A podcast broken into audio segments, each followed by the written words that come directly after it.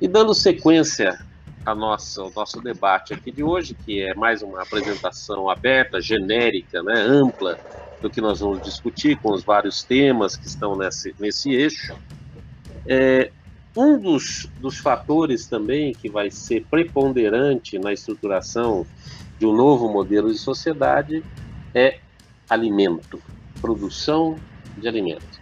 Hoje nós corremos o risco, por exemplo, de termos é, estrangulado a distribuição de alimentos, ingredientes, como foi o ano passado com a greve dos caminhoneiros, lembra-se? Sim. Então, e aí você tem grupos, como grupos religiosos, vamos pegar adventistas. Os adventistas têm, e os, os mormons, né? Também têm por regra estocar alimentos. Longe de entrar na discussão aqui se isso seria um egoísmo social ou não, mas enfim, é uma prática, né? É, é da, da cultura deles isso, mas não é a prática convencional hoje das famílias, né? As famílias já estão na terceira ou quarta gerações depois da guerra. Eu lembro, eu lembro ainda, sou novo, mas eu lembro que meu pai ainda tinha por hábito, né, comprar grandes quantidades de farinha, de arroz, de açúcar, né, e deixar por, isso por estocado natuia. Em casa. É. Deixar isso estocado em casa, mas ele passou por, por guerra, passou pela revolução, então, né, tinha esse, esse, vamos dizer, esse dispositivo já instalado, né, na, na cultura dele, na mente dele, da preservação, né, da, da provisão. É, alimento é um problema, não é? Sem e como dúvida. Que as novas, é, os novos agrupamentos, as novas comunidades vão tratar isso, né? Também é outro desafio, né? É, hoje você foi falando aí, eu fui me lembrando também, porque eu sou, eu estou na década avançada, né? Então, eu, é, você diz não armazenava, mas aqui era costume na, nas pequenas cidades no sul, por exemplo, né? Você ter compota, fazer compota, matar o porco, fazer linguiça. É, não tinha geladeira, você punha a carne dentro de uma lata com banha. Com banha de é, porco, né? Com banha.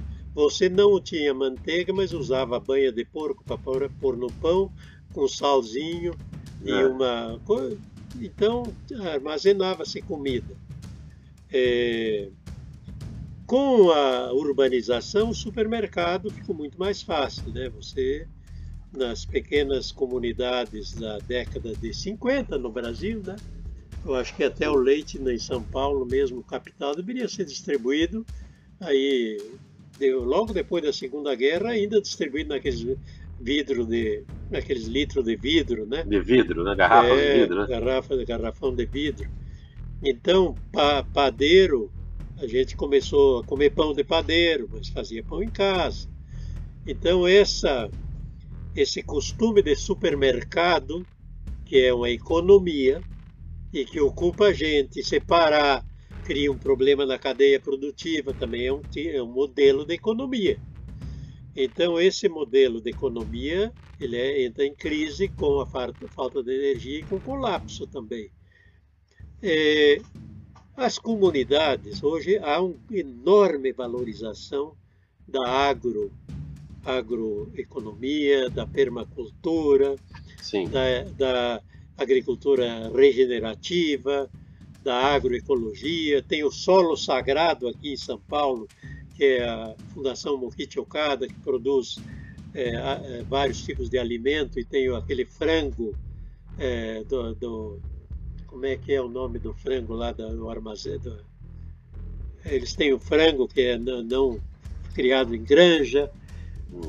E eu acho que também tem esquemas que estão se desenvolvendo, que é produzir em hortas urbanas, ou hortas muito próximo à produção, essa agrofruti granjeiro junto da cidade, com a rede de distribuição solidária, que fortalece Sim. a economia.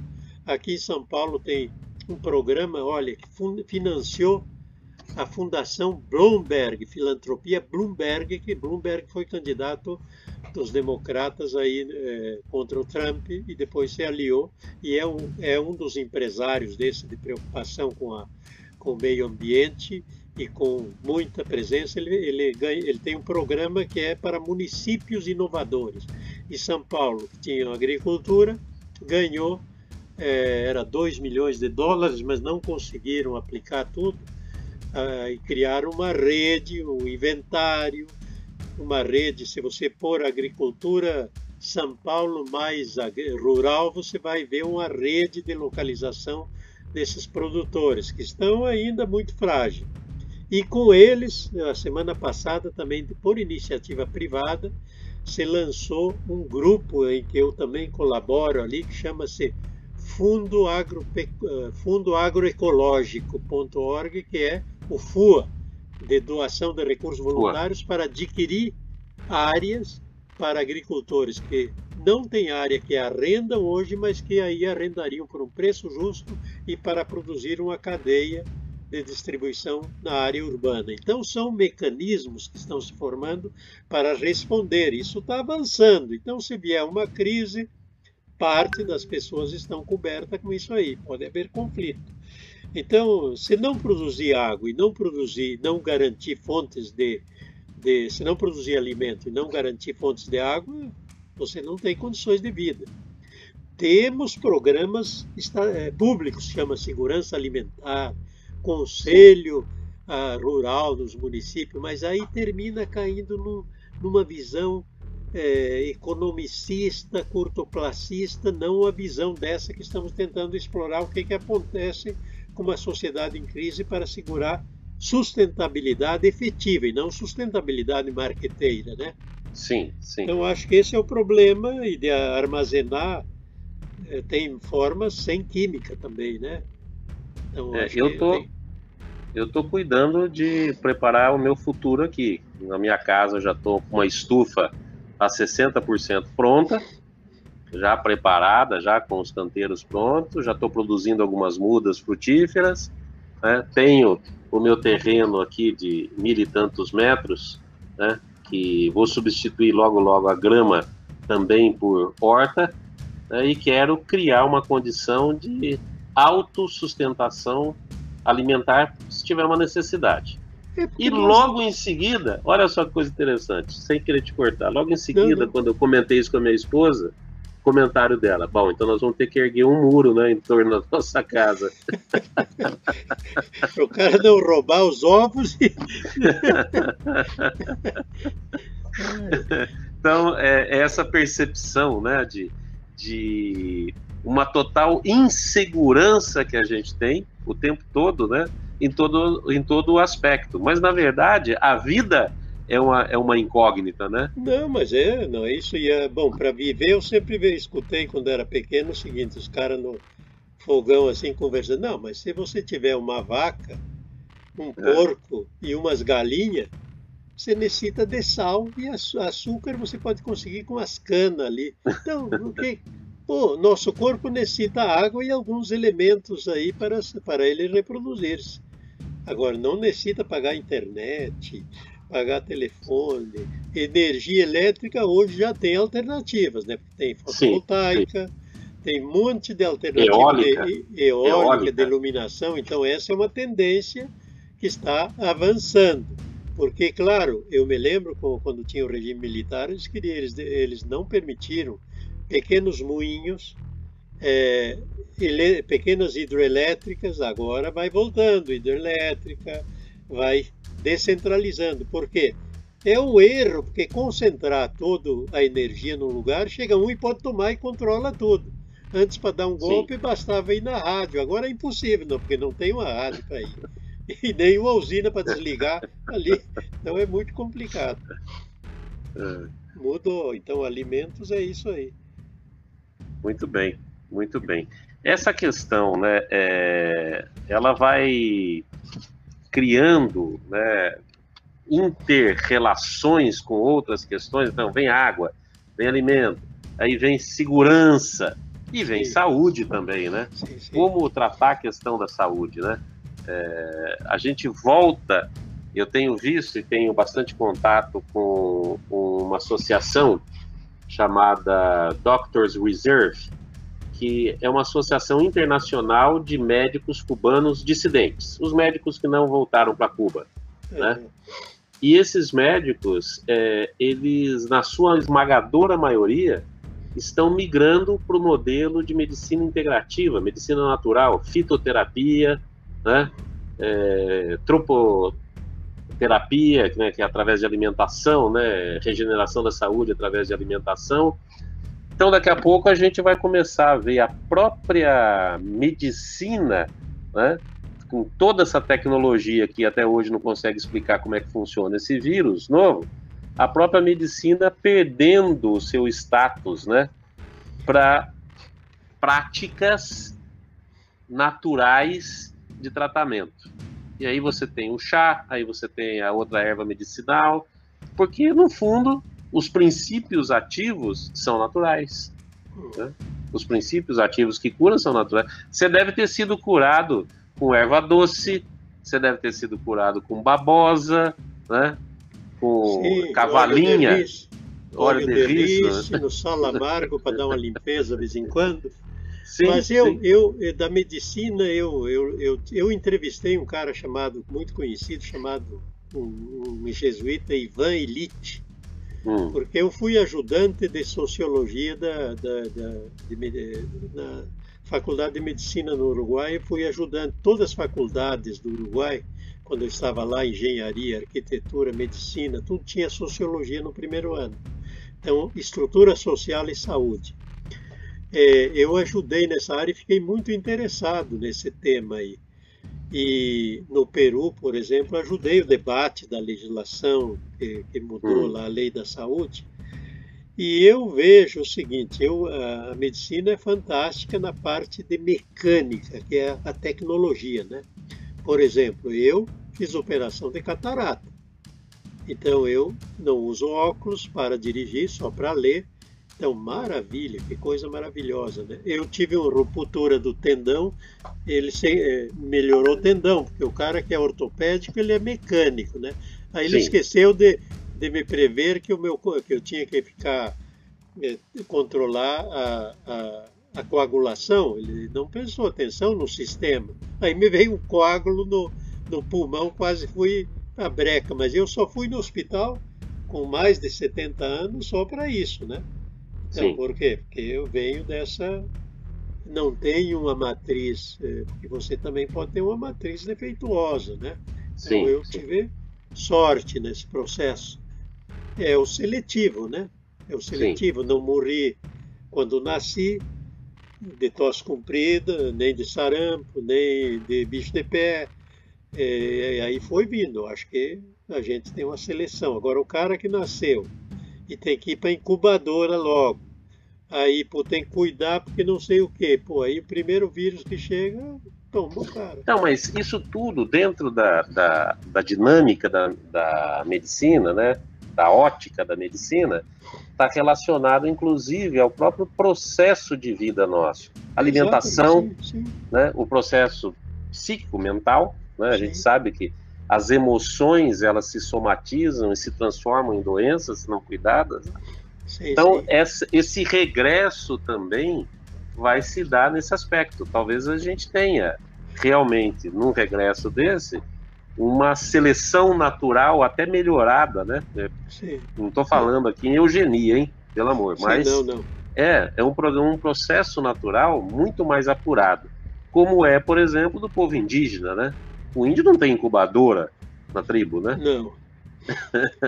Porém, ele só, ele só morre quando chega o branco lá com outros vírus. É, com os vírus, ele, né? De gripe. Isso, de... isso aí eu acho que foi o maior... Tem um ator, um, um escritor que é o Diamond Gerets, que é. tem um livro que é Armas, Aço e Vírus. É. Então ele explica como é que a conquista da América foi feita, como surgiu todos os vírus, como foram passando do, dos animais para o homem, Sim. como fomos eh, domesticando os animais e as plantas, né, por cada área. E eu acho que é um... É um dos livros mais importantes, que foi inspirador do, daquele Sapiens, Uma Breve História da Humanidade, inspirou muito nesse livro também, né? O Ivo Novarari. É. Então, é, não sei o que, que você tinha colocado aí. Estavam mas... falando de né, essa questão da, da seleção natural, né? Ah, sim, sim, sim, da saúde, da, é, da medicina, nesse novo cenário, através... né? Isso, isso, isso. Eu acho que isso vai aí, ter a alta tecnologia também junto. Aí na alta tecnologia você vai ter o similar àquele do, daquele filme também distópico que é Elísio, onde toda a elite vai para uma, uma, uma nave... É, que uma tá estação naquele, espacial, uma né? Uma estação espacial, lá criou, criou Elísio. Elísio é paraíso grego, né? E deixa é. a turma aqui na periferia, aqui embaixo, né? Lá eles entram numa máquina que já dá o diagnóstico e faz a cura imediata. Eu acho que isso aí é muito bom, né? Mas, mas não tem para todos. Não vai ter para todos, certeza. Um outro modelo também que a gente tem que debater, e aí tem a ver muito com, né, com o nosso trabalho de outrora, é o modelo cooperativista, né? Que ainda requer um desenvolvimento de cultura, né? O modelo em si é fantástico, né? Não é perfeito, mas é muito melhor do que muita coisa que a gente vê por aí, porém não é uma coisa introjetada na nossa cultura brasileira, né? O cooperativismo. Temos exemplos, mas isso não é disseminado, né? É, não, isso é... Eu estava pensando aqui enquanto você falava nessa... Nós temos aí dois vetores, esse cultural, que também não seja... E o legislativo, que não deixa de ser também uma cultura, porque na legislação, sim, no nosso caso, que estamos sempre debatendo aqui com a sociedade brasileira naquela crise da década de final, meados de noventa, final de noventa, com as cooperativas de trabalho, os opositores eram o Ministério Público do Trabalho, sim, sindicatos, sindicatos, porque na legislação trabalhista, toda a população que trabalha é hipossuficiente, necessita do pai Estado para protegê-la, para ele sempre é um coitadinho, não é autônomo, e aí a previdência social, a legislação trabalhista, tudo obstaculizaram aquilo que a gente... Eu fui com o Roberto Rodrigues, que foi é, no encontro em dois mil, e eu fui com... Eu era o, o, o presidente da, para a América Latina da, do Comitê de Cooperativas de Trabalho, CICOPA, foi com aquela carta do trabalho associado no terceiro milênio para entregar o Papa, que a gente elaborou com os italianos. E a gente via, porque era uma alternativa o trabalho associado. E é, em muitos lugares, uma, ainda um, um forte. Aí, nesse processo, se mudou a recomendação cento e vinte e sete para a recomendação cento e noventa e três, que tem ali uma matriz muito interessante dentro da, da democracia e do sistema, que agora eu acho que se o movimento cooperativista tivesse liderança com perspectiva não de grandes conglomerados, agroindustrial, cooperativo, agro, agrobusiness cooperativo, mas conglomerados de cadeia produtiva, cooperativa, poderia trabalhar, porque ali defende uma economia de Estado, uma economia privada, sim, e uma economia social. Sim. Quando veio o governo Lula, por exemplo, eu digo, puta, mas que esse governo, em vez de facilitar cooperativas de crédito, ele fez a, a consignação, que facilitou todo, corporações de todo tipo, e para cima dos aposentados para eh, empréstimo. Isso aí podia ter fortalecido uma linha econômica diferente. Então, é um problema político, legislativo, e um vetor coberto pela cultura. Mas eu, sim, creio que aqueles princípios de ajuda mútua, cooperação, é, corresponsabilidade, que você tem responsabilidade mútua e ganha-ganha, são as chaves para a gente trabalhar junto. Então, cooperativa, sim, é válido, sem dúvida. É, um, é uma, uma proposta, né? Sim, uma é, proposta. É, é um campo de experimento. Eu acho que a gente tinha que discutir com eles também essa chamá-los, né, ao debate. Isso, né, o que, que vocês acham de comunidades de produção autônoma, não como um furgão de cola de uma empresa, digamos, mas sim, sim como ligar essa produção agrícola com grupos da cidade, por exemplo, né? Sim, sim.